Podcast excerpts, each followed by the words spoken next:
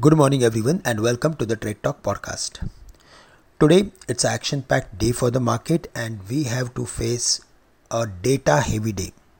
Very first, we have to face the expiry of current month, uh, which is like down heavily from the highs. Also, if we uh, go through with other uh, major uh, data which are going to come from the global markets, in that the very important data is that the decision on the interest rates from ECB, then uh, advance estimates uh, on US GDP numbers, then um, jobless claims, and um, personal consumption expenditure numbers. All these are definitely going to increase a lot of pressure on the equity markets. The bond yield, which was around 4.8182, is now at 4.96, which is causing a lot to the equity markets and that's the reason Asian markets are trading lower.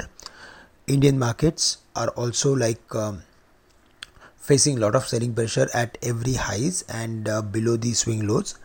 Uh, currently, Gift Nifty is down nearly 80 85 points, and yesterday, on the day of um, Bank Nifty's expiry, we saw a steep decline in the market. The market uh, has broken the level of 19,200, which is negative it closed comfortably below the same so the next level to watch out for would be 19000 and 18900 between these levels the market is having excellent support in terms of technicals and um, extension numbers. So around those levels we should look for adding some long positions with a, a medium term view. Around these levels we are expecting market to turn extremely oversold and uh, after hitting the uh, oversold zones we are expecting a strong rebound in the market.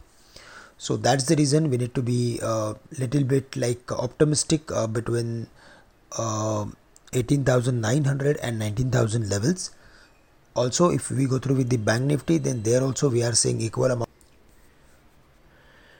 the bank nifty is also equally under lot of selling pressure but at the same time it is heading towards the levels of 42500 42400 where it has good amount of support in terms of option statistics and extensions so around those levels uh, we should be buyer in select bank stocks with a medium term view uh, apart from this major indices, uh, as we mentioned, we need to focus on capital goods and infra companies if there is any further more correction in the market. But for the day, I think if there is any correction during the day, then between 18,900 to 19,000, we should be buyer in select companies. That's all from my side. With this, I am ending today's morning podcast. Thank you very much for listening me. Have a great day to all of you.